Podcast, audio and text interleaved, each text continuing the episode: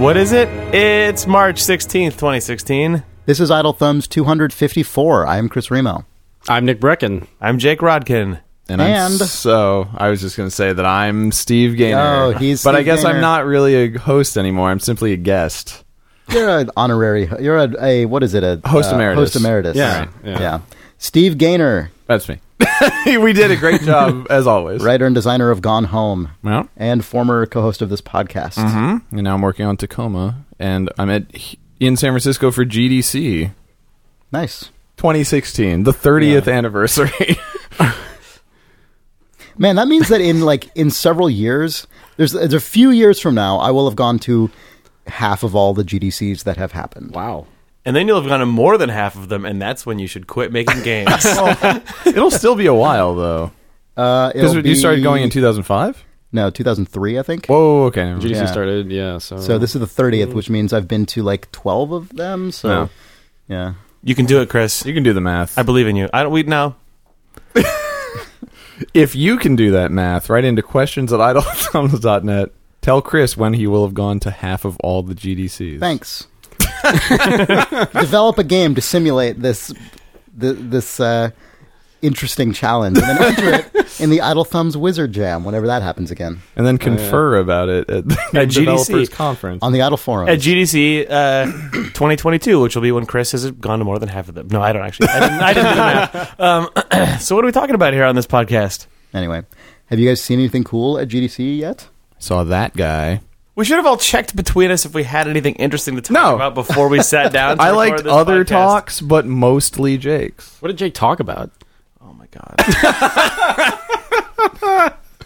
I did not play Super thought you Hypercube said you yet, didn't listen to but it. I wanted to. Oh, it's at man. the Day of the Devs thing. Yeah. I played it at a thing maybe like three or four months ago, and it's fucking good. And I don't even like VR, but Super Hypercube is fucking good. So that game is made by Kokoromi. Mm-hmm. So what is Kokoromi exactly then? I think it's, I think it just started off as an just interactive artist collective in Canada, in whichever city Phil Fish was in. I think I thought, Yeah. and like because I know uh, Super Hypercube started as a game jam game that those guys made in Okay, a. I didn't um, realize that. There was remember when um, it, there was that brief window where everyone got excited about putting the um, two LEDs on your glasses and having the Wii sensor bar Oh, do yeah, head the head tracking. tracking, yeah. Super Hypercube, I think, came out of a Wii sensor bar head tracking jam oh, Weird. cool. and then it got pitched uh, around as that and then got pitched around as a Kinect thing and then finally turned into a vr thing so like it's been sort of floating in and out of those guys lives for like Yeah. a decade now The And lead then- developer on it is Heather Kelly, who has done like a lot of academic stuff, but she's also done a lot of like hardware based um, game and interactive stuff. And then yeah, I think Phil like is basically responsible for all the Art, visuals, art design and stuff. Yeah, yeah. um, so yeah, it looks very. You can totally see the like super, you know, like neon line. It looks like the Fez trailer for Fez psychedelia. 2. Yeah, Yeah, no, that's not. Yeah. That game that game only exists so far. I mean, I'm aware that the game exists as more than this, but to my perception, empirically, that game only exists as like gifs on Twitter, and it's amazing. like in that form, it's amazing. I don't. I assume the game is I've, also. I've played it. it's just the way that good. game looks in motion is so like just all of the like laser light aesthetic and everything is so crisp and clean and intentional looking as and opposed the actual like acceleration and animation when those things impact Yeah, like yeah, it's really it's like so you, you smart. feel Oh, it it's, it's really It's good. extremely so crunchy cool. and like yeah. yeah. so it's it's the good VR game because it is that inside and that's all that's inside of the VR headset and I really like it for that. Yep. We're just like It's like you're inside what virtual reality is. It's supposed yeah, to be. but it's also not afraid to just go fuck it. Your entire display is just filled up with a rainbow gradient for a little while or Right. whatever. Like, but you can. s- I don't know. It's, it's good. like it, it's like um,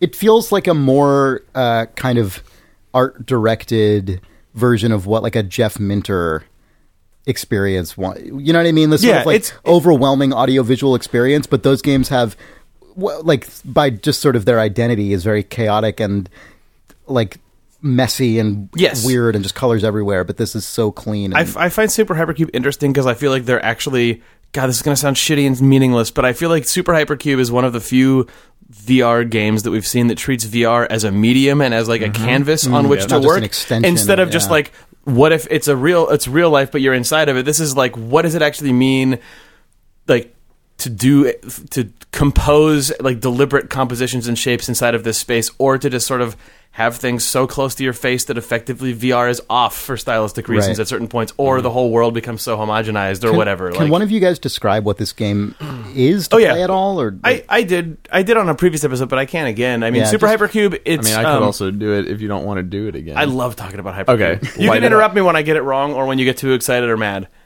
okay, it's a deal.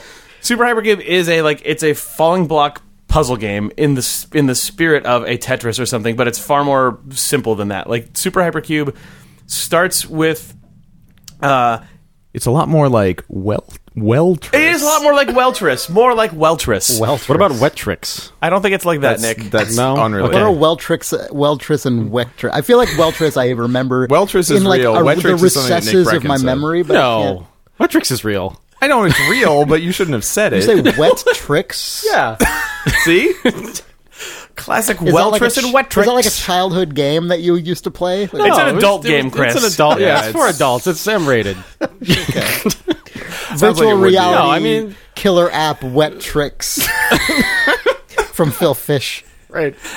Anyway, So in Super Hypercube, the, ver- fish the is gonna first get thing wet. that happens, basically, a cube starts effectively in front of you or just behind you or something, and it just and it floats away from you, and you're in VR. Yeah. You can rotate the cube on any axis using the. Uh, analog or the, the analog stick yeah. yeah. the thumbsticks or the triggers to do like so you can get you can you know spin it all around itself off in the distance there's a huge wall with a hole in it that is the sh- that is just a Oh, square right. And you can wait for the cube to go in there, or you can press the drop button like Tetris, and it just slams into it. At which point, that wall comes flying towards you and does all sorts of insane neon effects. Then the uh, then the- you then you like like there yeah the feedback is really good because it like slams into it and like squeezes through it and then comes out the other side Yeah, like, yeah. it's very Oh, good stuff like that is so good. and then uh, the game just like f- off from the left or right or any direction, another cube comes flying in and grafts itself to that cube. So now you have a two by one cube. And you're still just given a single square to put it into, so you Right, have to you then have to rotate, rotate it, everything around, and then yeah. it goes boom, boom, puts two more cubes on, and then you just have a completely insane shape. And it's basically well and then it starts adding so like, then you're like having to find the right silhouette yeah, that you- matches. yes, it, yeah. it and- starts adding like tetronymos and Right, shit like yeah, you know yeah, okay. Yeah, it just S-shaped it just things goes, like weld like onto just a the ton side. of stuff. Just and you comes- look at it and you're like, oh, if I rotated this once towards me on the horizontal and twice on the vertical, the sh- sh- the outline of that would match the Would match whole the weird so, shape. so here, here's a question for you having played it do you find that that is actually how you play it or do you play it like i'm just going to madly r- rotate 90 degrees at a time until i get to the thing i want and you and can, match it's the it's the sort of game where you can get into the like puzzle game zen state i feel like where you sort of know your Yeah. shape and you remember it Yeah. and the fact that it's in 3d does not entirely allow that but it does let you sort of like you can glance around no, the it's, sides it's super valuable actually because like well, okay, it's almost so- like it's so almost like because it's trolling you. Because the at the at the beginning, the shape is just literally in front of you, so you can't see the hole without moving your head to look around Oh, man, the shape. that's so good. So you have to like Yeah. lean to the left to like you know have the Yeah. shape over on the right, and then rotate it, and then sort of like lean back and like go. Does the silhouette match? It's almost like you're like eyeing up, you know, like you- you are trying to line it up with your eyes to then make it line up again. Yeah. Uh, and it it does um i think it's somewhere in between where it's like you look at how it's currently oriented and you can see the shape and i think you can definitely be like it, you know you're, you're looking around at what the shapes on the different side of the three-dimensional thing are and you're like okay i think uh, i'm going to turn it left no wait okay one more time okay and then if i turn it right okay now i got it you know so you Right, kind of right. like you you're, you're you sort can of you, feeling towards something well, that you and can I mean, yeah, intuitively sometimes grasp you can be like, most oh, of, but not all right? of. Or Yeah. sometimes if you're if you're good or lucky, you're like, I think it's two to the left and one up, and you just got it. But Yeah. sometimes Yeah. it's like, oh no, it's one more. Oh, up. and right, also yeah, yeah, yeah. it has it has bombs basically where if you get into t- if you're like I'm fucked and you're doing a crazy manic thing, you get um it has a cooldown, but you can press a button and the whole game just goes and goes and just suddenly slows down, Mm-hmm. and then you're in basically like bullet time, so you can you get extra time to manipulate the shape, but then you and the world gets a weird like black and white look. It like just changes the aesthetic, and then you that you can't do that again for a while. right right right Um, and if you miss, it's not instant game over, but I think any of the pieces that don't fit just get ripped off of your shape.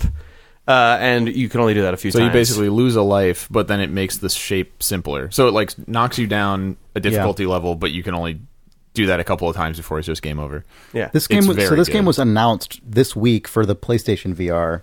I I think. well, Well, I it's think it been was announced for that it- PlayStation VR, but it was Oh, okay, announced that it's okay. going to hit the launch. Uh, Oh, it's it's going to be a It's gonna launch be a game in launch game October. for Got yeah. it. Okay, Yes. okay. Maybe I'll have to get one of those things then. I wasn't counting on that.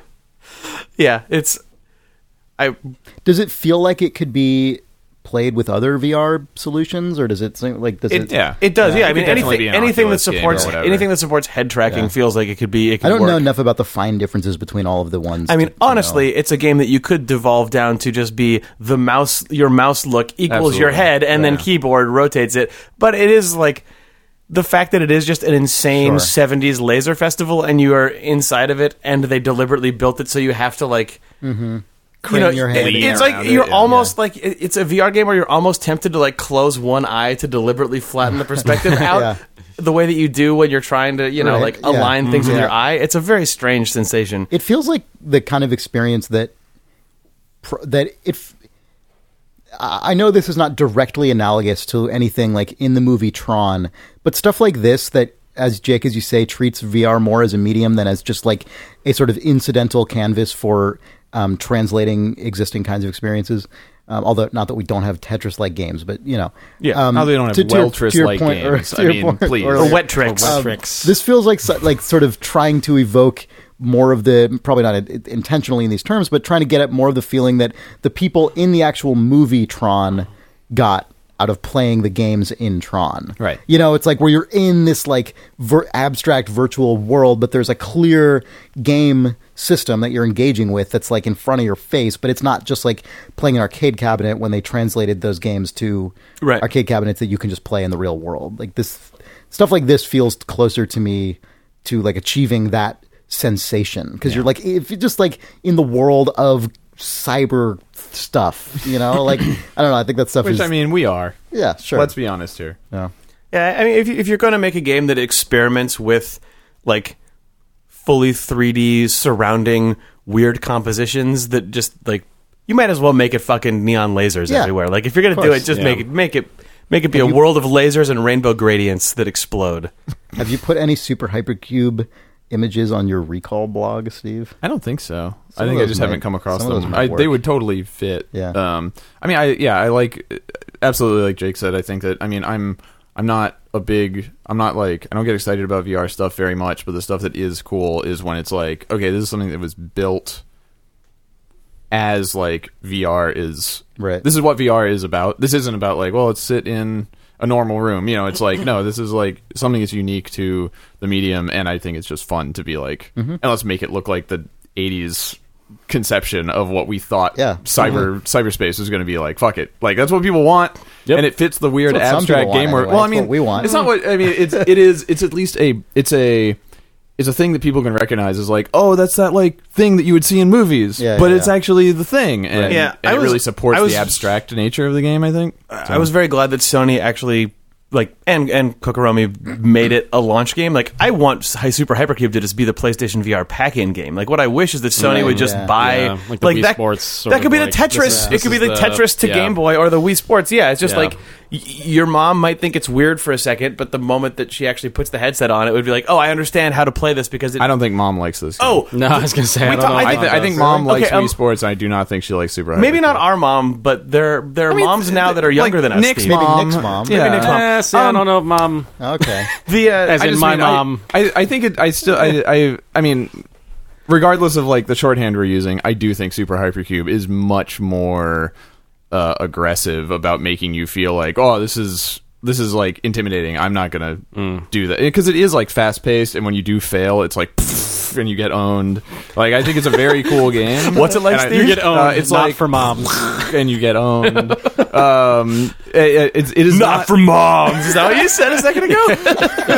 yeah, that would be like the warning label. It's I, I would just say like in the, com- in the commercial for Yeah, that, yeah, the 95, like, like, 1995, the, yeah. all in the, the commercial for that. What would happen when it like would the out of the headset, all of the like lasers and electricity would come and like fry the kid's brain Yeah, yeah, as yeah. he's playing it, would and then his they would like out of his teeth it would like all of the weird shockwaves would erupt as he's like twitching Right. on the and then floor. his teeth would just chatter and say, "Not for moms." No way! It would They would cut to, jump it would out cut of to like his the head. black and white footage of like a scientist. Well, or, like, yeah, a yeah, yeah, researcher. exactly, It's not yeah. for moms. let's and let's then his teeth would jump out of his head and then eat the kid, and then also say not it's for a moms. super hypercube.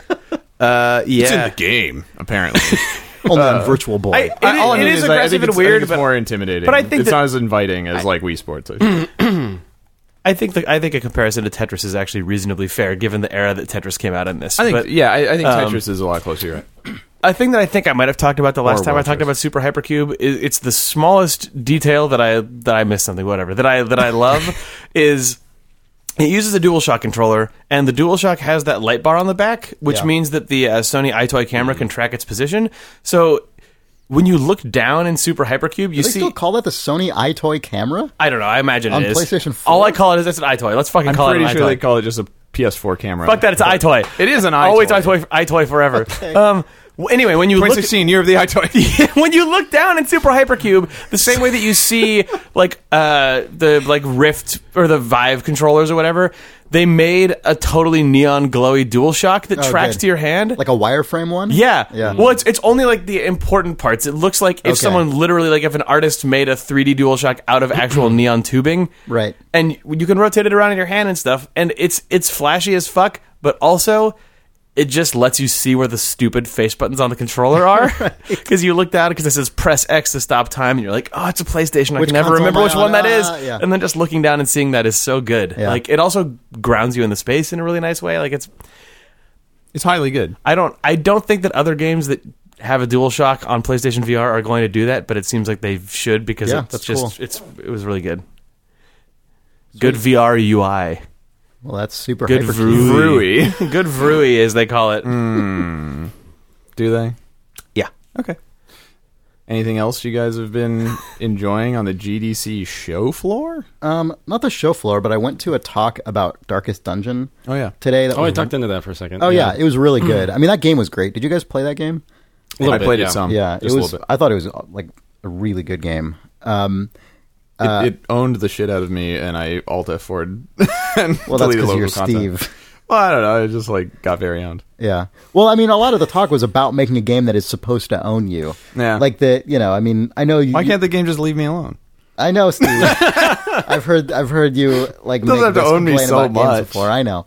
It's just some some people like games that that own them Yeah, more than you do, and I'm one of them often. Um, but uh, yeah, this Darkest Dungeon is like a a side scrolling party based RPG with a, a really cool sort of very sh- like light and shadow woodcut art style that's really really unique in video games. I think. Um, and It does very much like um, Mike Mignola's yeah, like Hellboy. That's a, that's a good. That's a good touchdown. Yeah, um, gets a, gets away with a lot of of sort of like relatively low fidelity animation, but because the style is so bold and elemental, it it works really well and feels really cohesive. And it's a just a really punishing game where you have a party of four adventurers like going through these catacombs and like going insane and suffering terrible status effects and getting sick and you know just it's it's it's brutal and uh, very ran you know sort of random number generator like dominated but also there's a lot of strategy and tactics it's turn based strategy tactics kind of game at its heart anyway so um, the I guess lead designer of the game um, did a, a talk about it and one of the the thing that Who will be on designer notes uh, coming up?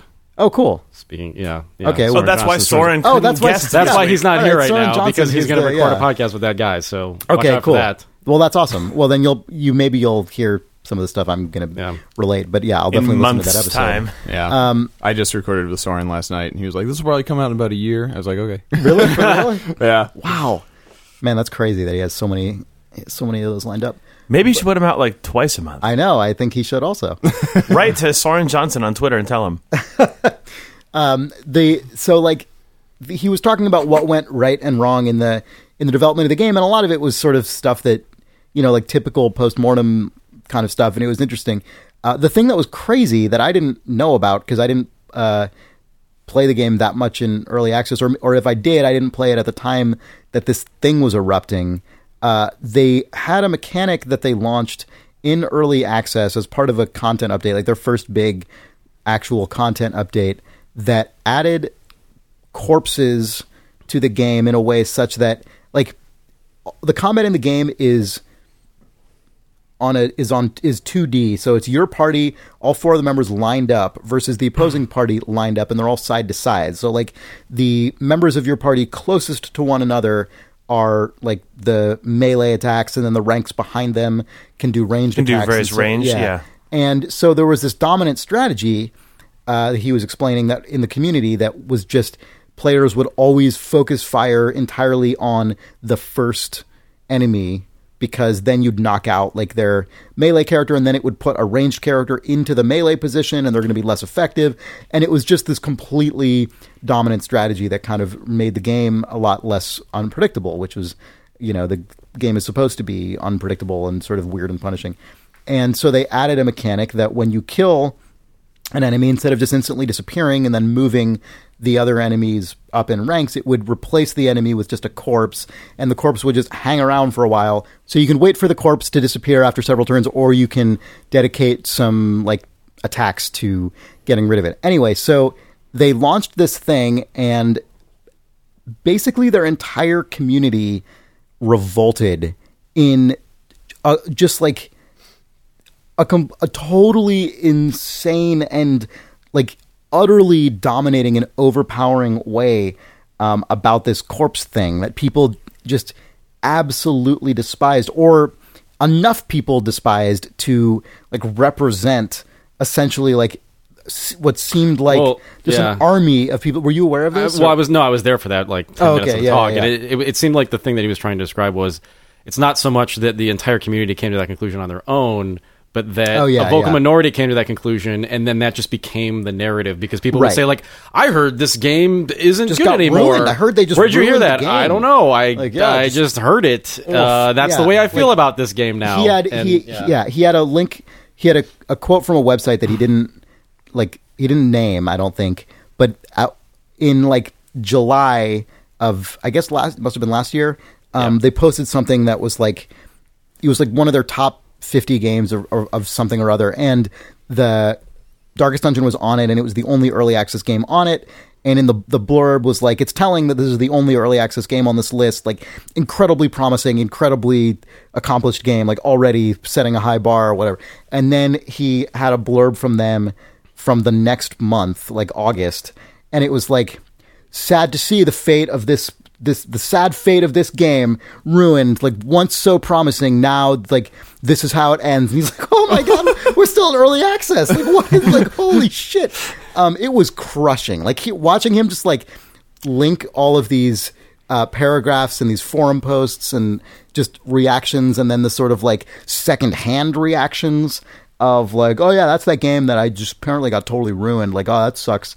Um, it was it was insane. Well, yeah. his, his conclusion wasn't that you shouldn't put your game on early access, but it was that you shouldn't like materially fuck with your game design at the point of, after which you put it on early access. yeah, he's, I- yeah. I his mean, argument was, yeah, I have mixed feelings about his conclusion. That's that, because- that, yeah. I sucks, felt I felt like, the same then- way. I felt because well, I mean, you know, he, he was just saying like, you know, I thought that's what this was for. You you, thought- yeah. experiment with the game design while it's still in early access, and it's basically a beta test. But his Right, he- conclusion was, don't do that Well, the because the- people will so destroy you. But the most interesting observation he made about that you was- might get owned yourself. Fun. Yeah, Yeah. So I, yeah, I have I'm very ambivalent about it because on the one hand, it seems like that's the point of early access. He also made the point that I, that was really good, though. That was made very concisely, which was, despite the fact that it's an early access, people paid money for the game.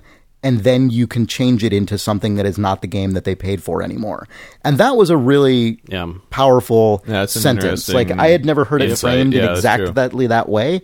Um, but on the but he also you get the sense that there was kind of like a Stockholm syndrome thing going on, Mm-hmm. where his conclusion, like part of his conclusion, was like, and you have to acquiesce to like the thing that won't make your life a hell. li- So did he hell end up taking anymore. corpses back out? I just They I just ultimately played shipped it. with it. I just Yeah. played it like for the first time maybe a couple weeks ago or a few weeks ago, and they were totally in. Yeah, there were other features he mentioned that they like made optional because of feedback, which also like is kind of a bummer.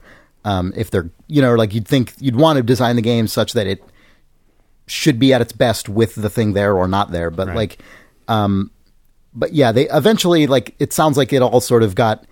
He was actually quite shocked. He asked the crowd, you know, presumably many of whom in the crowd have played the game. He's like, "So how many of you know about like the corpse controversy?" And only a few people raised their hand, and he was like totally Yeah. surprised. Did he I ask? know. How, did he I've ask how many played the game? I hadn't heard of it either. I'm not hardcore. The- Well, Man, he asked how many people played the game and then would never play it again.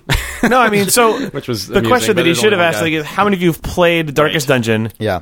How many of you knew about this corpse thing or care about it as a Right, person who played right. it? And it would yeah, have been he like, should have asked all those questions. You're Yeah. right. Yeah. I imagine a decent number of people in the room had played the game because they chose to go to a postmortem about Yeah. it. Yeah, that's true. I mean. I could be wrong, but I mean, I don't know. That's why I went to Yeah. it because I thought it was a, I thought it was a really in, the good game that was really well scoped and really smart. And the the postmortem totally confirmed like my suspicions about their attitude in developing it. Like he, a lot of it was about just being really ruthless about what to actually dedicate design resources to and what not to, and like that you know, it really, I think, just the made it clear that that game was totally intentionally the way it was, and the things that were good about it were really like achieved well. Cool. you know. I, but anyway, like that. well, as a paying GDC customer, I really wish that he would have done the survey the way that I liked. that I said. yeah, it was that. That was a harrowing. Yeah, that's section that's of that rough. talk. It was really hard. I was also it's just- I was also sitting there. I was wa- I was watching it with Chris Hecker, who's making Spy Party, uh, and he was basically like having a heart attack during during that section because he's making a multiplayer game um, that is not yet on Steam Early Access. It's on his own like personal. It's just sold early through the Spy Party store, thing. basically, right? Yeah, Yeah. yeah. Um, so Yeah. you know, It's got to be really hard to make a game that. I mean, he was talking about like the way that they approach balance, which is that they didn't really try to balance the game. Yeah, which I thought which was is great. Which is a great Yeah. deliberate choice to make. But then the flip side of that is that when you have feedback coming back to you, how do you how do you like weight what what one person is saying about like the way that they feel about the game? right, like that's such a ooh, yeah. that's like a. I mean, I understand like how you can kind of approach that, but it's still like a nightmare thinking about the Yeah. process of having to like deal with somebody saying like this game is horrible i hate it but then also that's kind of your intention is to make some people hate it so then oh Yeah, because right, I mean, like one of the big things he said was like we we knew we were making a game that wasn't going to appeal to everyone, and so like yeah, how do you differentiate between Yeah. this is just not who the game is for, and this is actually maybe who the game is for, and it's just not working on them. Yeah, Right. it is. It is really tough to look at like when that corpse thing gets added, and the community that you current have a subset of it gets really upset. Then you have to decide: okay, am I making Darkest Dungeon just for these people? yep yeah, Is Yeah. that who it's for now? Am I going to just optimize the game towards those people who complained, or am I on early access and planning to release because I think there are a bunch of people later who are not going to give a shit, and I'm going to have to make these people mad and keep right. going? Well, and so another thing But that he or point- has the communication just fucked me forever? Right. Another thing, he, another point he made, which I think is really important and valuable, is that when they first put the corpse thing in, it was like probably not minimum viable, but probably not far past minimum viable. So like there was only one corpse. There wasn't like there weren't different corpses for all the different enemy types Right. and stuff. And so it to some extent it probably felt like a cheaper version of what it was intended to be, but Yep. it was like early access. So, you know, you try things, but like nope.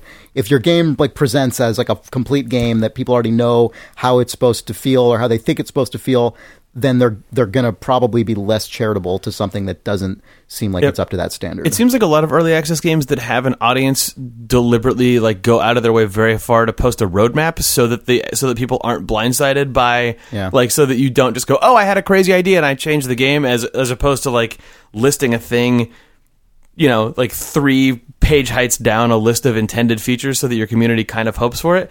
That said, obviously you can't think of everything. Well, Yeah. also that that like that assumes that you're not so that that obvious that sort of like precludes one of the at least theoretical purposes of early access is to f- find out what the things are that you didn't think Yep. of already. Well, maybe this should be like you know how when you apply for a job at a large professional company, they make you disclaim any prior inventions that you've made, and there's a certain type of person who will just write down four things that just sound like vague descriptions of something, so But that they they, can- they can't. can so they make can, them in- later they can make them later and not get sued by their employer. Yeah. Maybe you need, just need to be like.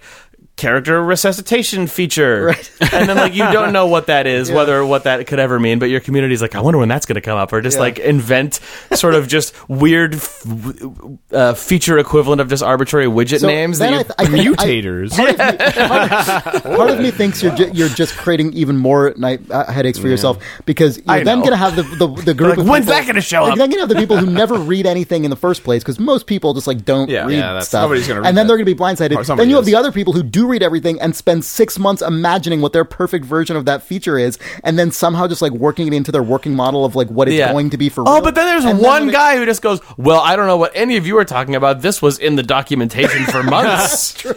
You get that guy, and then he's the best, even though he's also wrong, and you feel bad.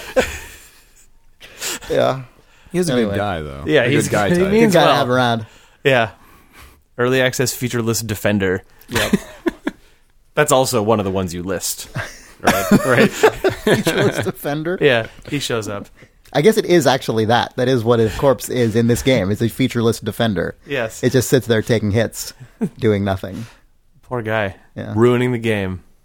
I think we should take a break. Oh, Yeah. what? Yeah, Steve. It's a shame that game got ruined, though. This episode of Idle Thumbs is brought to you by MIT Press. MIT Press uh, has a whole line of books about video games, sort of video game design, critical thinking about video game called Playful Thinking. Uh, there are books by a number of authors, including Katherine Isbister, uh, Miguel Sicart, Greg Costikyan, uh, longtime video game designer, um, and Jesper Yule, or Jesper Jewel. I feel like I've known that guy's name for a long time, and I don't know which way it's pronounced. It's actually Jesper Jewel. oh, is it Jesper Jewel? It's not Jesper Yule. No, it's, It's it's Jasper Jewel. It's none of these things. It's none of these things. Anyway, uh, Jesper Yule, perhaps, uh, wrote a book called The Art of Failure, an essay on the pain of playing video games. And it is basically a, it's essentially an extended essay about how video games force players to continually confront their own failure and why that is compelling and why that, that why that's something that people are drawn to even though very frequently when you watch people play video games they like Don't have like to get frustration and yes exactly. Don't like to get owned in steve's case. Uh, why people who aren't steve and enjoy that. Um, if you go to mitpress.com slash idle thumbs you will find a whole rundown of all of these books. There are about half a dozen of them so far. It's an ongoing series um, and they're about all different aspects of game design and aesthetics and sort of emotion and all kinds of other things that go into video games Yeah, what are some of the other titles that were on there? uh, other titles include How Games Move Us, Emotion by Design by Katherine Isbister, Uncertainty in Games by Greg Costikyan. Yeah, that one seems like it would be an interesting I, yeah, topic to I think so too. It's about how uncertainty in games, from Super Mario Brothers to Rock Paper Scissors, uh, engages players and shapes play experiences. All of these things seem relevant to the last discussion we had, actually. Um, so yeah, if you go to mitpress.com slash idle thumbs, you can uh, read more about those books and all the other ones. This is really worth going to just for the thrill of typing mitpress.com slash idle thumbs into your web browser. Yep. Video game. Other people that wrote things. Yes, for they're you. good. yes, for you. Jesper Yule and his brother Jesper Jewel. I don't know. I mean, Jesper Jewel, game researcher. Nice. Is that a person or was that a computer? Couldn't tell you. Because if that's a computer, that I don't computer. trust it. That was don't trust it. Then. Absolutely was. Well, I don't, Understandably. I don't believe that it's true. Thanks, MIT Press. MITpress.com slash idle thumbs. Jesper Jewel. This episode of Idle Thumbs is also brought to you by Harry's. Harry's sends razors and shaving equipment to your door at whether it's a door of an office or a house. Well, they send it to a PO box. A lot of PO boxes, uh, actually, the post office will accept deliveries now, and you can request a mailing address that formats like a street address for your PO box. Oh, that's cool. so we'll take try that then. Yeah. Yeah. Right. Yeah. Anyway, uh, Harry's will send high quality shaving equipment to probably most addresses. And uh, Steve, We care about this. Yep. They have a new blade handle design that I just got today that is like a, a rubber grip. It's, keeping- it's like on blade. It's very on Blade. Yeah. Yes. Um, Harry stuff is really cool. I've been using it for a while now. Um, they have two different like shave. They have a shave cream and a shave gel, depending on which one you like. Um, they have the like little aftershave thing. They've got the blades. They've got the razor. It all can just come in a recurring order. You can set up. You can either order stuff just case by case or as a recurring thing, and it just shows up to your house. It is really cool. Removes hair from a face. So It's all true, Chris. I mean, probably other places too, but I've mainly used it on a face. I've exclusively used it on a face. I would like to amend my statement. If you go to harrys.com and use the promo code thumbs, you will get $5 off your first order, which means you can get their whole starter kit that comes with the razor, that comes with the blades, and the like cream or gel for only 10 bucks, which is pretty tough to beat. So, uh, yeah, harrys.com and the promo code thumbs. Video games. I just remember the dream that I had about Idle Thumbs. Oh, man. yeah. It's not. This is not an extensive memory though. I, I fucked Did you up. write I it didn't, down I didn't. I didn't write enough. Oh. But I just uh, the the short the short form is that we did an Idle Thumbs episode. I'm pretty sure the dream was an entire episode's worth of content. I'm having like really long, like just like 60 minute detailed dreams lately. Fractal So I think we basically had an entire episode, but essentially at some point in the middle of the episode, I fucked up. Like I just did something stupid, and Jake got really mad at me. like, looked really mad, and he just no. walked over. Like you were there, like where you normally sit, and I was hey. sitting here. Uh-huh. And then you, and then you just you just got straight up, just walked right up and got in my face. And I was like, "What? What? It's just a podcast." And you just took your hands, and you know, like in the Terminator or like any of those like '80s movies, where like somebody will just like thrust their, they'll just grab like like a just like a claw, they'll turn their hand into a claw and just like dig it into your chest, and you can see the skin just start to like pull off of the chest, you know, and like there's like the endoskeleton underneath, but then like the, the skin's just like tearing. You you did that to me, and then just lifted me up in the air, Oh my god. and then that was the end of the dream. I woke up and just was like, oh, I'm sorry, oh Jake. man, I'm that sorry. was that was right I before I was gonna say an amazing one-liner. You, yeah, right, exactly. You yeah, fucked it up. No, I- Deprived yeah. Jake of Yeah, that. I know. Well, you That's can- the whole point of doing all that stuff in the 80s movies, so you can follow it up Yeah. Yeah. You know. I know. You probably said it. I just forgot. with like he, you know, you should have you should have had a a cutting barb or something in the Yeah. you know in the podcast, but oh well. You need need a lift. That's it. That's uh, that's all. I- that's- that's- I, mean, that's- I'm- I don't know. Need to Yeah. live. yeah. What do you? There's got to be something. No one's coming up with it right now, though, so it's Yeah. okay. Yeah. Anyway, We're, we'll be deluged with more clever things than we could think Yeah. of. What after What this. should I have said to Nick Breckon when yeah, picking him up by his skin? Get a grip. I kind of just said. All right. yeah. Well, Is that good?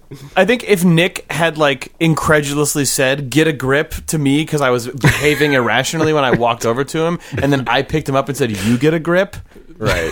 and then threw him through both walls. Right. Right. It- no, have that to is go the, the that's the of that Simpsons wall. scene. It- it- what you just described. It's like, get a grip. I got it. I You know, got like, this. yeah, You are gripped. yeah, yeah. exactly. Yeah. You are the one who is gripped. and then yeah, you just go through the corner of the office. Yep. Yeah. It's more NBA. Oh really?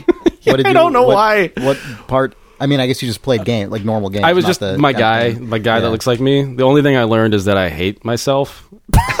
We already learned that in Stardew Valley last well, that's week. true, but but specifically, my guy is now good enough that because he looks like me, and because they're attaching like like anim, so like I score now like sixty points in a game, which is just I'm just like setting records. Like I am the I'm the the greatest basketball player that's ever existed, and then like w- after my guy will like score a point, he'll like do like stupid dances and just go like, "Hey, sure, I, I told you."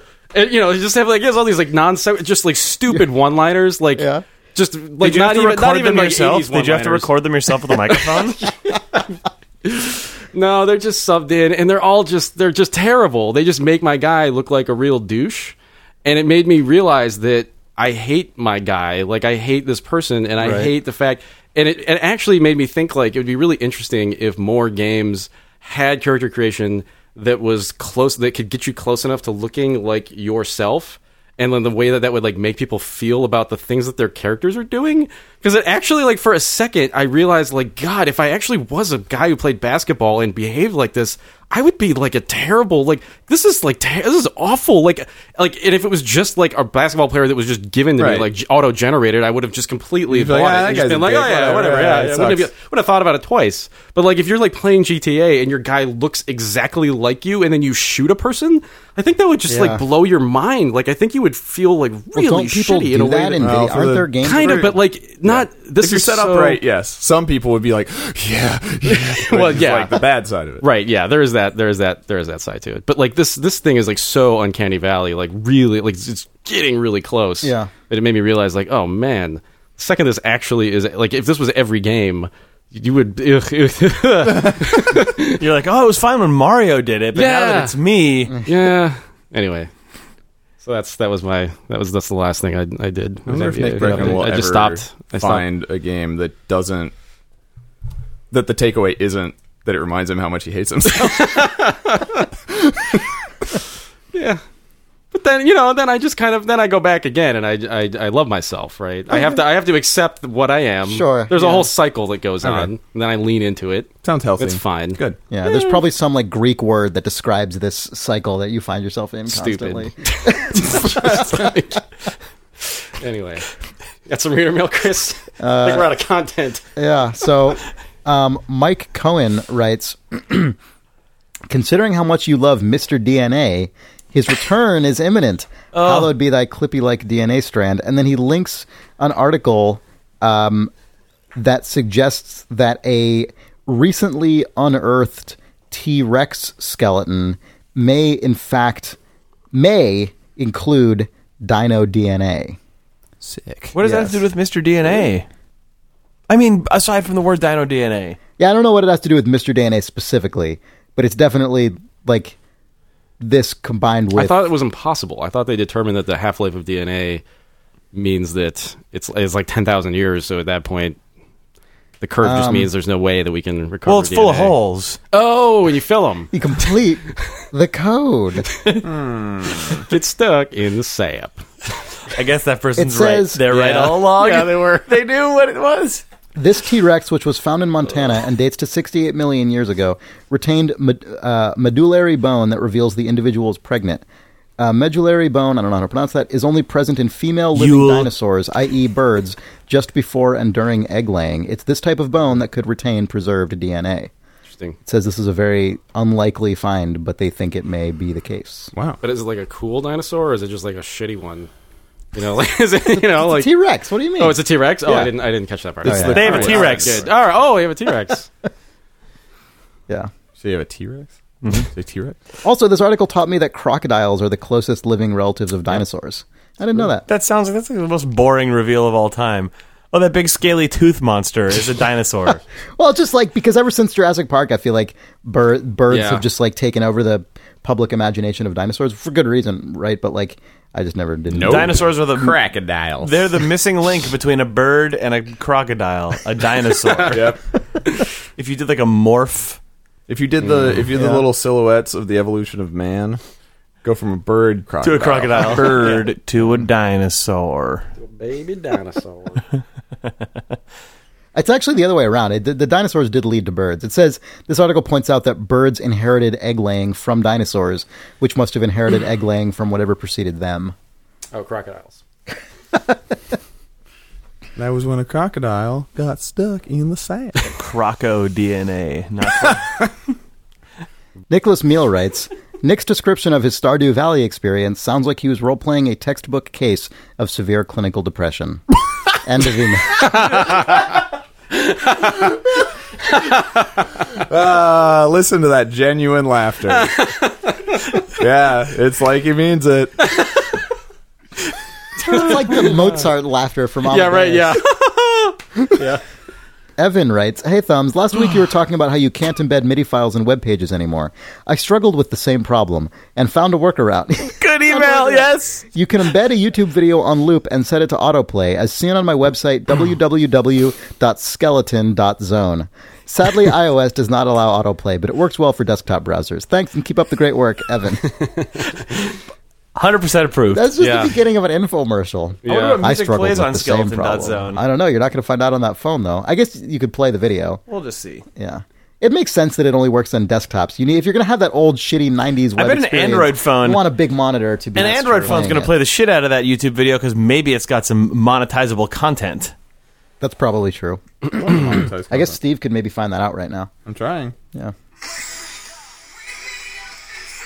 oh my god! There you go. All right. Enter the skeleton zone. I live inside it every day. that didn't sound like a MIDI to me. No.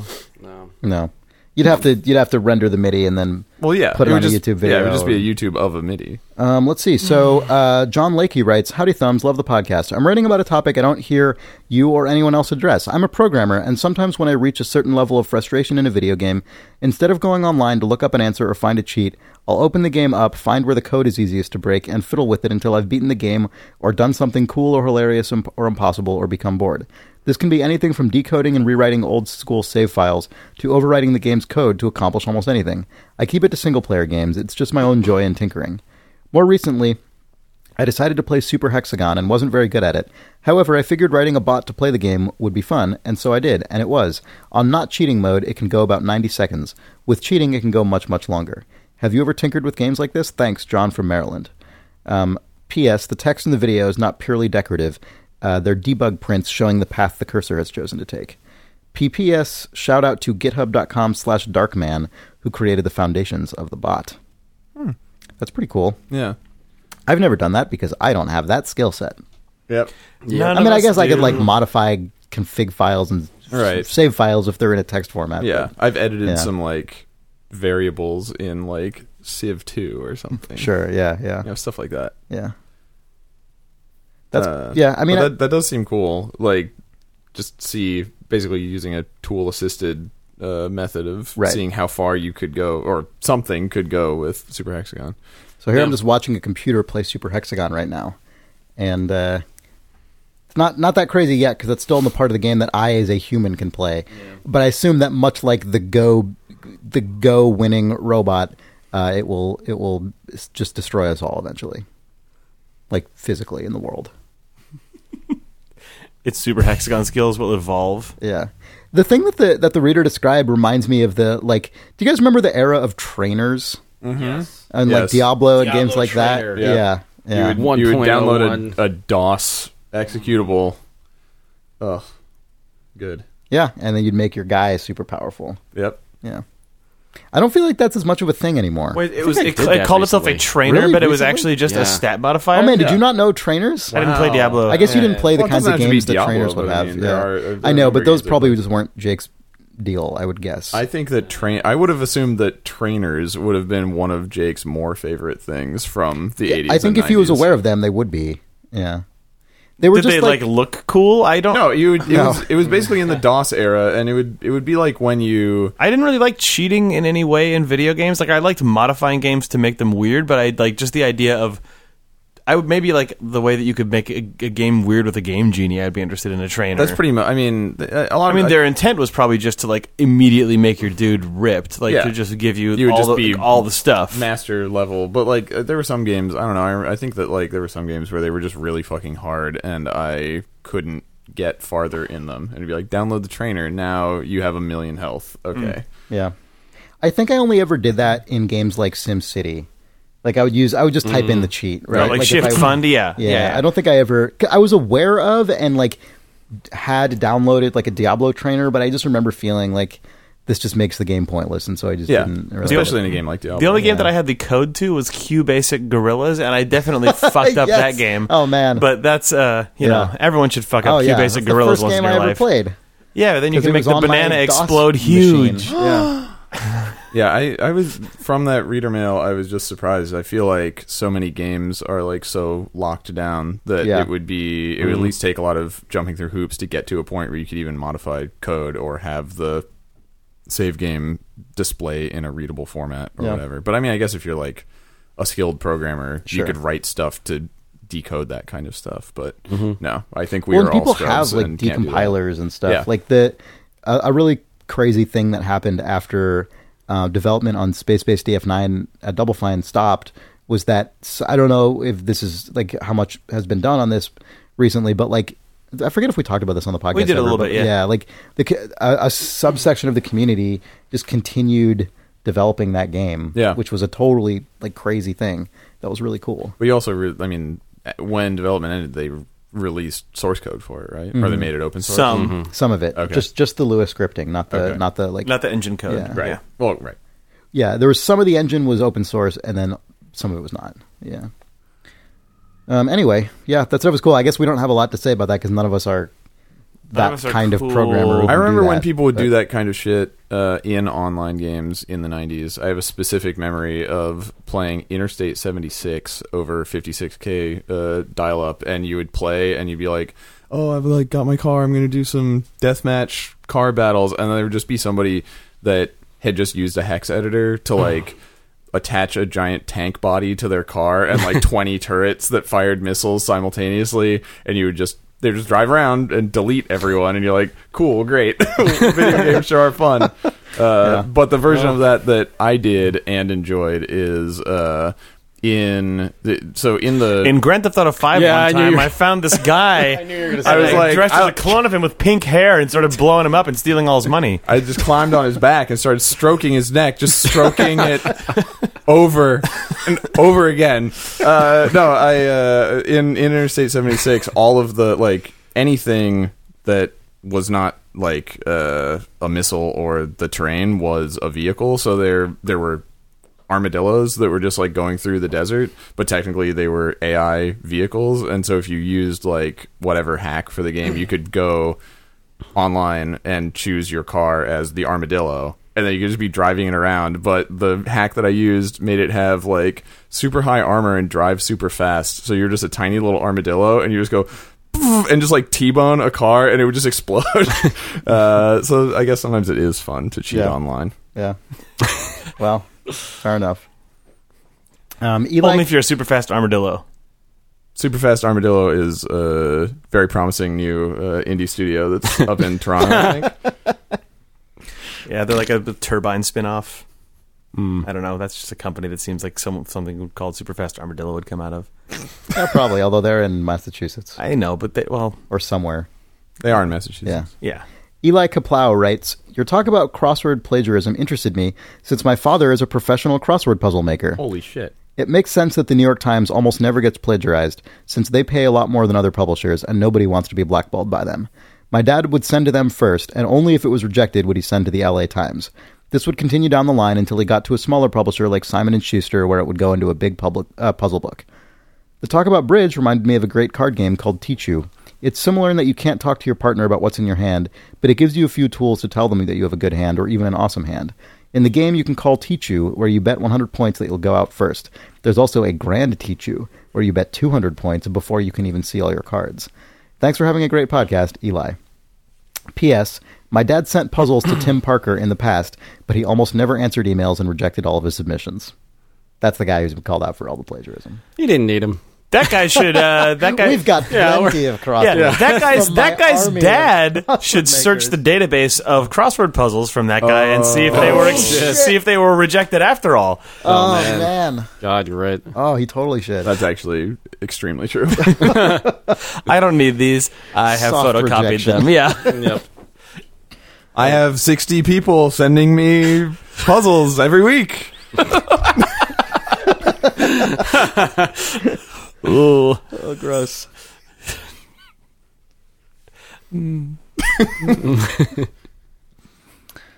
um. Well,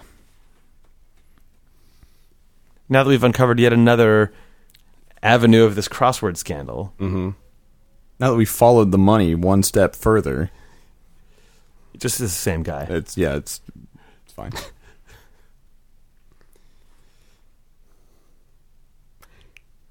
I don't. I don't What's know up, Nick? where I'll end up. Hmm. Thinking about stuff over there. You uh, you all right? You feeling pretty good? Yeah.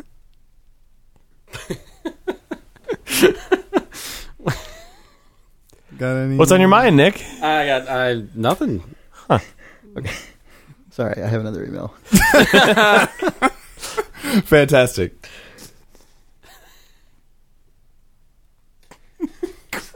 Yeah, we should probably wait longer for you to start reading it. I agree with that. Oh god. Um, sorry. Nason Ratcliffe writes, Hey Thumbs, been listening since version 1.0, never got in touch beyond the occasional tweet, but maybe you can satisfy my curiosity on something. I can't remember if I've read this email before, so if I have, just Well, if he me. says what is game, yes, you've read that before. I've heard that developers learn about what went right and wrong with their games and implement these lessons in future titles.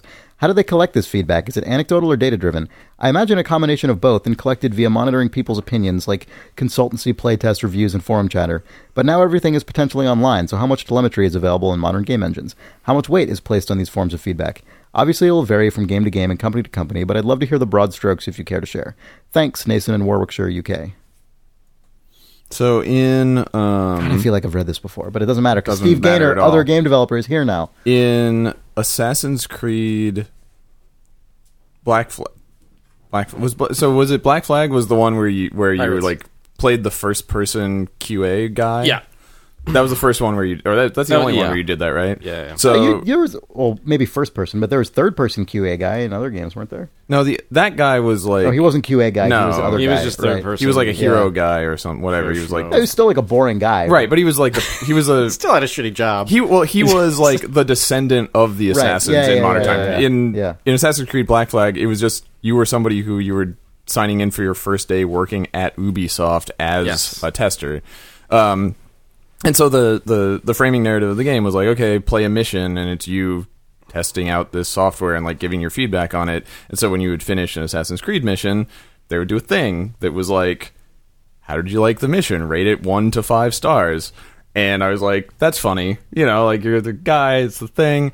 Um, and then I, I was at GDC last year, actually. I was talking to somebody from, uh, from Ubisoft, and he was like, "Oh yeah, I worked on that series. You know, there's there's all this you know user testing that we do. We bring in focus tests, and like you know, there was all this this stuff that we did. And, and for so long, I was like, we need to let players when they buy the game rate the missions so that we know whether they like them or not. And then later on, we can like make those take those missions out or change them or whatever. So I was like, wait, that was real? he was like, yeah. I was like, that wasn't just because you were playing as a QA. oh, you just assumed. Oh, okay. yeah, and he was like, "No, no, we took that. Yeah, we used that." And in, in in the new game, it's like all the designers would be like, "Oh, this kind of mission, nobody likes that," and it was like, "Yep, everybody rated it one star." I'm like, "Oh my god, are you?" kidding?" like, I was I was amazed that Yeah, like that's really that, crazy. it's, that it was that straightforward. And then in uh, fucking uh, Syndicate. There isn't that whole framing narrative of being somebody that works there, but you still can just rate every mission Yeah, of course. just cause. Yeah. Uh, so that's one way that companies. Uh, yeah, I mean the the sort of public metrics that they show or don't show. Like when I worked at Telltale Games for a long time, uh, the last few games that I worked on, and some of the ones you worked on there, Nick, I'm sure were games where players were shown their choices at the end of the game, and that data also obviously is internal as well as a bunch more stuff. So I mean, there is a lot of. I suspect that there's a lot of telemetry data that is stored Yeah. by companies that you never see as a player, but it is always really interesting to me when games do show it, like the Yeah. Telltale game stats or the Assassin's Creed things, or like, God, Alien Swarm, that game that Valve put out that people Oh, played yeah. for like three weeks. Wasn't that a mod game? It started Or like off as a mod, and then that team was just inside Valve, and I guess they said we just Right, we right. did it. Can we just put it out? Um, but at the it, it was a multiplayer top down game. yeah, I it was think like, it was Yeah. like um, um, like Crusader or something. It was like a top-down, 360 degree shooting. Yeah, thing. but at the end of it, it would show your team's stats and like heat maps of deaths and all sorts of crazy figures. Mm, that's right. And it was really cool to see all that stuff. And it made me also think this is probably that means this game is just the, secretly the test bed for a bunch of Valve reporting tools. Uh, Yeah, because they have all Yeah. that data for every Dota match now or whatever. yeah, I mean, like Sure. Valve keeps Yeah. all that stuff. Yeah. Um, yeah, I don't know. I mean, there's like big different categories. I mean, there are a lot of different categories, obviously, of sort of testing things and player feedback. But like, there are definitely sort of hard feedback of I liked this or I didn't like this or like this part was hard, and whether it's self-reported or not, it's like we can tell that the player died. Um, but then there's other things that are just really soft and fuzzy because there's no discrete input for them. It's just like Like, what's an example? uh, so like conversations um, in a game where the choice is not like ex- made explicit to the player. You're just going through a conversation. I guess you could, I guess you could test things like how many players see this. Like branch of the conversation and then infer like from that that this one was less popular or something but you don't necessarily know how they actually felt as the result of getting the thing like it might not be bad that not as play- many players did a thing Yes. if the reason they did they didn't do it is because they were like connected to the story like a lot of data you can get but it, it's not necessarily You- you obvious still have like, to infer how meaning. you should yeah, Yeah. how you should interpret the data I mean, sometimes even stuff as like chunky and publicly available as just like achievement stats is at least interesting and useful. Like you Yeah. can you can if if it's like oh everybody got the achieve like eighty percent of people got the achievement for finishing Act three. And then twenty percent of people got the achievement Oh, yeah. for finishing Act Four. You're like, okay, Sure, well, yeah, for sure. Uh, you know, um, and, well because that, that represents an implied failure state basically yeah yeah, or just I. That's where people stopped caring or gave up or whatever. Right. I'm Yeah. including that in- Yeah, yeah, yeah, yeah. Oh, you mean fa- development Yes, failure, not yes. like yeah yeah um, yeah, so I think there's a lot of that. It, it really depends, though. Some places are super data driven and like maintain databases of that stuff, and sometimes it's mostly games, anecdotal like, and reading forum posts. And certain stuff. games like just fit like are better suited to that. Like a game that is explicitly about like a very careful balance like that stuff is just absolutely necessary because you need to know that stuff. Like uh you know we're talking about balance. Nick you brought up the balance thing with respect to darkest dungeon and that game's a, an interesting example because there's sort of two different kinds of balance there and they prioritized one well over the other. And the kind of balance that they did prioritize and obviously this didn't work for steve for example but like the kind of balance that they were at least trying to achieve for like a significant portion of their user base was frustration versus like perseverance and and success basically. So like how much can we punish the player without stepping over the line into like they just don't want to play anymore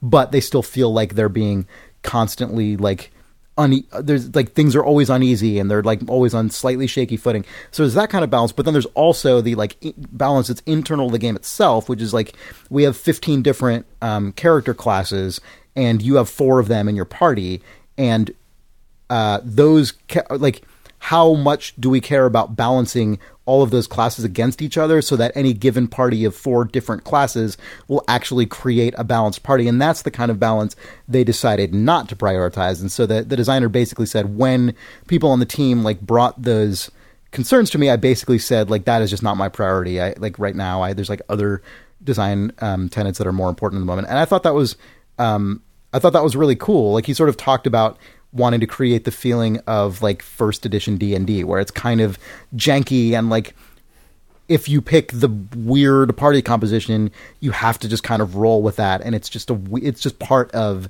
your weird specific like bundle of hardships in this game that is essentially a big bundle of hardships. Um, and like obviously then in multiplayer games there's additional kinds of balance which are like player versus player and like all kinds of other things but like deciding which kinds of things are actually important at all to be balanced in your game is like another whole area but yeah i don't know making games is hard i guess I agree Yep. with that. Yeah. I remember when I the, I remember when uh, after I finished uh, Firewatch, I was looking at the because like I was looking at the trophies because it shows publicly like how many Mm-hmm. users have it or whatever, and it was interesting that uh, I mean you guys had good retention through the end of the game, but it was like just very textbook like eighty percent of players have Act One, and then. 70 and then 50 and Right, then 40% finish the game. You know, it's just sort of like it's there there's something between those are just people who haven't gotten around to finishing yet Right. and those are people are like I played half of it. Uh I guess I started playing something else instead. And it's just interesting to see like there are a lot of games where it's like getting the the end of the game the achievement is like oh 15% of players have that because Yeah. nobody cared enough.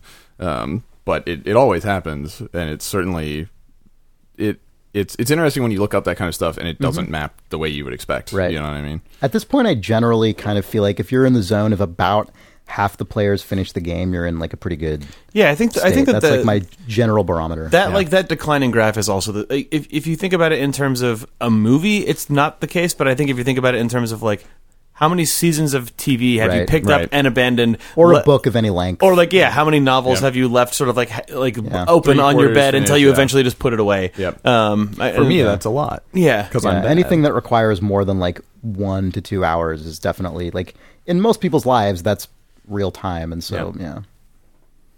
Yep. Mm-hmm. Thanks for listening to our hour long podcast. Making Yeah. it through Every to almost single the week. end. Sorry about you you. ten percent of listeners out there. How many how many You- how many podcasts of our podcast length do you listen to half of and then just fast forward to the end or delete and Well, not see, listen to it man, next week? I do that a podca- lot. I do that po- all yeah, the time. podcast is actually uh, weird because it's so low tech Mm. compared to most things that are on the internet at all, or even not on the internet. Like even just like books, ebook readers are way more sophisticated than podcast readers in this way. Like podcast, it, it is as if someone who makes a podcast, just because of the infrastructure that like this stuff is still running on there's just no unless you're listening through a proprietary thing like stitcher or something um, there's just absolutely no way for the actual creator of the podcast to know anything about what their user behavior at all Yeah. like if you if you develop a podcast app like uh, overcast or something then you as the developer of that thing could i guess collect stats and maybe that maybe that guy does but like but we as people who make this podcast have n- i have no idea Yeah, it'd be pretty fascinating to know. Like, oh, we have however many thousands of Yeah, because like downloads. you, YouTube gives you all of that information Yeah. for your videos. You can Yeah. see Yep. you can see engagement and abandonment rate and all sorts of like when people get linked into your video. You can Hmm. see all sorts of stuff for Mm-hmm. at least I don't know if that's true of all accounts, but that is a feature that YouTube has. Yeah. Uh, SoundCloud itself might do that for people who listen through their website, but definitely not just like is- man. when it's just an MP3 file sent out over RSS like a podcast. Though you don't get any of that information. When I worked at Bethesda, we could just like you would launch like a, a game trailer, like the first like Skyrim teaser, and then just see where people like bounced in and out of it. It was Yeah. so interesting. Oh my god! Like- Like when they would open a just- tab it to tweet did about it or when they wouldn't like- care or whatever? Yeah, you could just you could just see the spikes in different places, and it was just fascinating. Like over like a two minute trailer, just Mm-hmm. seeing like, oh yeah. This is the point where they sense that like there's not much left, and like the stupid you know logo Yeah. is going to come up soon, so they just they killed it early. This is like the 10 second point where like probably like if it was just like a redirect or something, they just closed it, and then there was just like a weird spike in the middle where clearly like people had just linked to the part that was actual like gameplay footage and not just like the Right, the sort yeah. of like you know Yeah, that's so rendered stuff, and it was like oh man, you can just it's like very clear what's going on, and uh, yeah, yeah, it sounds as- really good. As someone who's like I've worked on um, several video game soundtracks and re- like released other music and stuff, and um, certain sites like Bandcamp, um, uh, in the back end, they'll show you um, like a breakdown of all your tracks and how many for each one. They'll subdivide the listens into like started playing it, listened to most of it, or listened to all of it, or like skip to the next one. And that is a weird like it's that is like can be a demoralizing thing. I mean, like any of the like same with the thing you're describing with the trailers, Nick. Like it's just you know, I think we all know deep down that all of our attention spans are terrible. Um, but it, everyone likes to imagine if you're the creator of something, it's like, oh, like this many people enjoyed it. That means they all like enjoyed the whole thing. They're like, no, probably not. like, or maybe they did and they just had enough of it after a while. And like, yeah, it's really interesting to see that that data, which is not something that people, the creators all throughout history, ever had no. for like all of human existence. That's only a thing that like Think about how you The can current- optimize your next musical composition based on those, those metrics, Chris. You know what's funny is that actually never occurred to me. Like, well, of course, why would it? But like, it never even occurred to me as like a theoretical thing. until Technically you true. said I it mean, just that's now. got to be stuff. That Wait, to happened- optimize your next composition? Yeah, well, no, I just mean I don't. The idea of ever writing music with that in mind. Well, but like Oh, I, yeah. I I would nearly guarantee games, it totally does, though. that like people who are like professional composers for like Oh, yeah, Taylor songwriters. Swift or Oh, something yeah. are like I- we have I'm all the metrics on her last album. People really dropped off halfway through track four, and that was and, like yeah, and that's well, there's be like crazy. there's like that one Swedish guy who writes like half of Taylor Swift songs and like also everyone else. Right. right? I think he's Swedish, but he and, and yeah, I'm sure that that Oh, guy Jesper is Juhl. extremely aware of like how many beats per minute are the most satisfying for like this demographic and Yeah. like how you know like how long is the attention span for this and that. Like yeah, that stuff has got to be crazy. yeah. especially because now everything's on uh, streaming services where they actually presumably are gathering Right. all that information. Well, I bet that places. I mean, even more so than I, I bet that like for like Netflix originals and Amazon original uh, Oh, video yeah. and stuff. Oh, they've, they've got to know all that They've stuff. got to have Yeah. all that shit, like, and mm. way Oh, more man. so than like the movie studios that are making Right. content Yeah. and providing it to their. I, ho- I hope that the mysterious Swedish man who writes all the pop songs knows. Jesper the- Juhl. I hope that he knows knows the metrics down to like where they're like, "Oh well, people don't listen to it there." Then he's like, "Uh, that's only the YouTube and Spotify people who give up. People who have paid for it give up here." Right? Yeah. Mm-hmm. oh, I will write the music for people who give up, who bought the album. I'm not writing music for people Well, who then give that up, who listen only in Spotify. Well, that also ties into like certain pop stars who have the ability to command like this will not launch on streaming on day one. It will right. only be sold But as an album. I, like that they could use the metrics of Yeah. who likes. Where it's like people still give up and skip tracks all over the place and whatever. But if you But like, if there's different- different, yeah. behavior, Well, like and well, we're optimizing for the paid well, then the, skippers. the opposite side of it being like, okay, so this kind of we we need like I'm just picturing balancing an album by like, okay, the third track needs to really appeal to YouTube users. It is like it's like okay, we gotta have something, we gotta have something that the Spotify people will really engage with. This album's missing a Spotify track. It's not. It's like oh Spotify my people God. never put any of the ones that sound like these or have similar patterns in their playlists. What's up? the Spotify algorithm rarely recommends tracks. Oh. So yeah, you just end up designing for AI at that point. Yeah. Just literally like, what does this? what is this? What does this audience- AI your want? What audience for is the me? algorithm What does that this recommends machine the want? tracks. Like, Yeah, someone would then be Oh, like, "What- Apple Music loves this shit. Mm. Wow, no, no. We've no, noticed that Beats One members. Yeah, eventually you'll you'll start doing like a weird visual analysis, and you realize that your second album just looks like a shittier JPEG of your first album somehow. like it's just right? yeah. Looks like a crisper JPEG. We have per- we have perfected our alg- algorithms. algorithm. our algorithm. Yes, for you. This has been a great podcast. Thanks for listening to Idle one. Thumbs, a podcast you are no longer listening to because you got bored of it 15 minutes ago. Metric show. We don't need metrics to make this declaration. You're not listening. You can find us and uh, all of our shows at idlethumbs.net. We're on Twitter at idlethumbs. And oh, thanks, Steve, for being on this podcast. Yeah, thanks for having me on. I'm glad I could be here for you. Steve. Yeah. For people who are probably wondering why Danielle didn't show up on the GDC episode, she was only in town Oh, yeah. for like two days, and Yep, we and we tried to have her on, Yeah, we missed. yeah. So sorry. Hi Danielle. Listen to Danielle on Idle I Weekend. the reason that she had to fly back early is because she's getting her like EMT re- recertification. So Yes. just in classic Danielle form, it's just to do something way more awesome than That's true. Yep. Recording a dumb podcast Yep. that people stop listening to at when the engagement Yep. metrics drop too low. Yep. So, uh, but you can hear her every week, as you probably know by now, at idleweekend.net. I actually still see people, man, I actually still see people who I, who, uh, are, who mention being current Idle Thumbs listeners who were, who, like over the past few weeks, I've seen people be, oh, Danielle's doing a podcast again, which probably means they are just all dropping out of Idle Thumbs episodes before the point where we remind them that Idle Weekend exists. Oh, so we gotta. So- we, so to get better we have to, we have to start you need to inserting mention like. it. yeah, yeah. yeah. Yeah, it's at like the highest point. Yep. All right. Well, that's not what That's a I'm doing good now. note. But That's you a can good note still, for next week. You can week. still find Idle Weekend, the podcast co-hosted by Danielle Riendeau and Rob Zacny at idleweekend.net. yeah, these are the show. people in the Bethesda player who are like, "Oh, this episode's basically over. Boop, Right. gone." What we need to do is design a URL that we can tell people at this point to go to, and then it's just a counter. So then we can just like, if Oh, you're still to listening to Idle- this, to pod- if you're still listening to this podcast, just the go, idleweekend.net, this, this is the question mark, of doing it. ref This is the- equals Yeah. thumbs two five four. right. Yeah. there you go.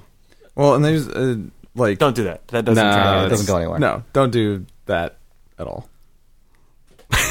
No, but I was just thinking about how Go to Zazzler. I was just thinking about that's that's got to be like the weird like they figured this out in the 80s thing that like NPR does is how they put like the consistent like post like end of episode joke at the end of like Oh, this yeah, American like This Life American or Life, yeah. you know Yeah. car talk or Um, whatever because no, they're like oh the- people were gonna quit. You mean the as we started- puzzlers? yeah. yeah, like as soon as we started doing station Car vacation, Talk. everybody was gonna Right. quit. So they always a little like tidbit at yeah, end. it's like yeah. oh, but we got to see what the joke is about Right. the producer after the credit. Anyway, post credit sequence in Marvel Universe. Come on, everybody! Thanks for listening. Bye. Bye.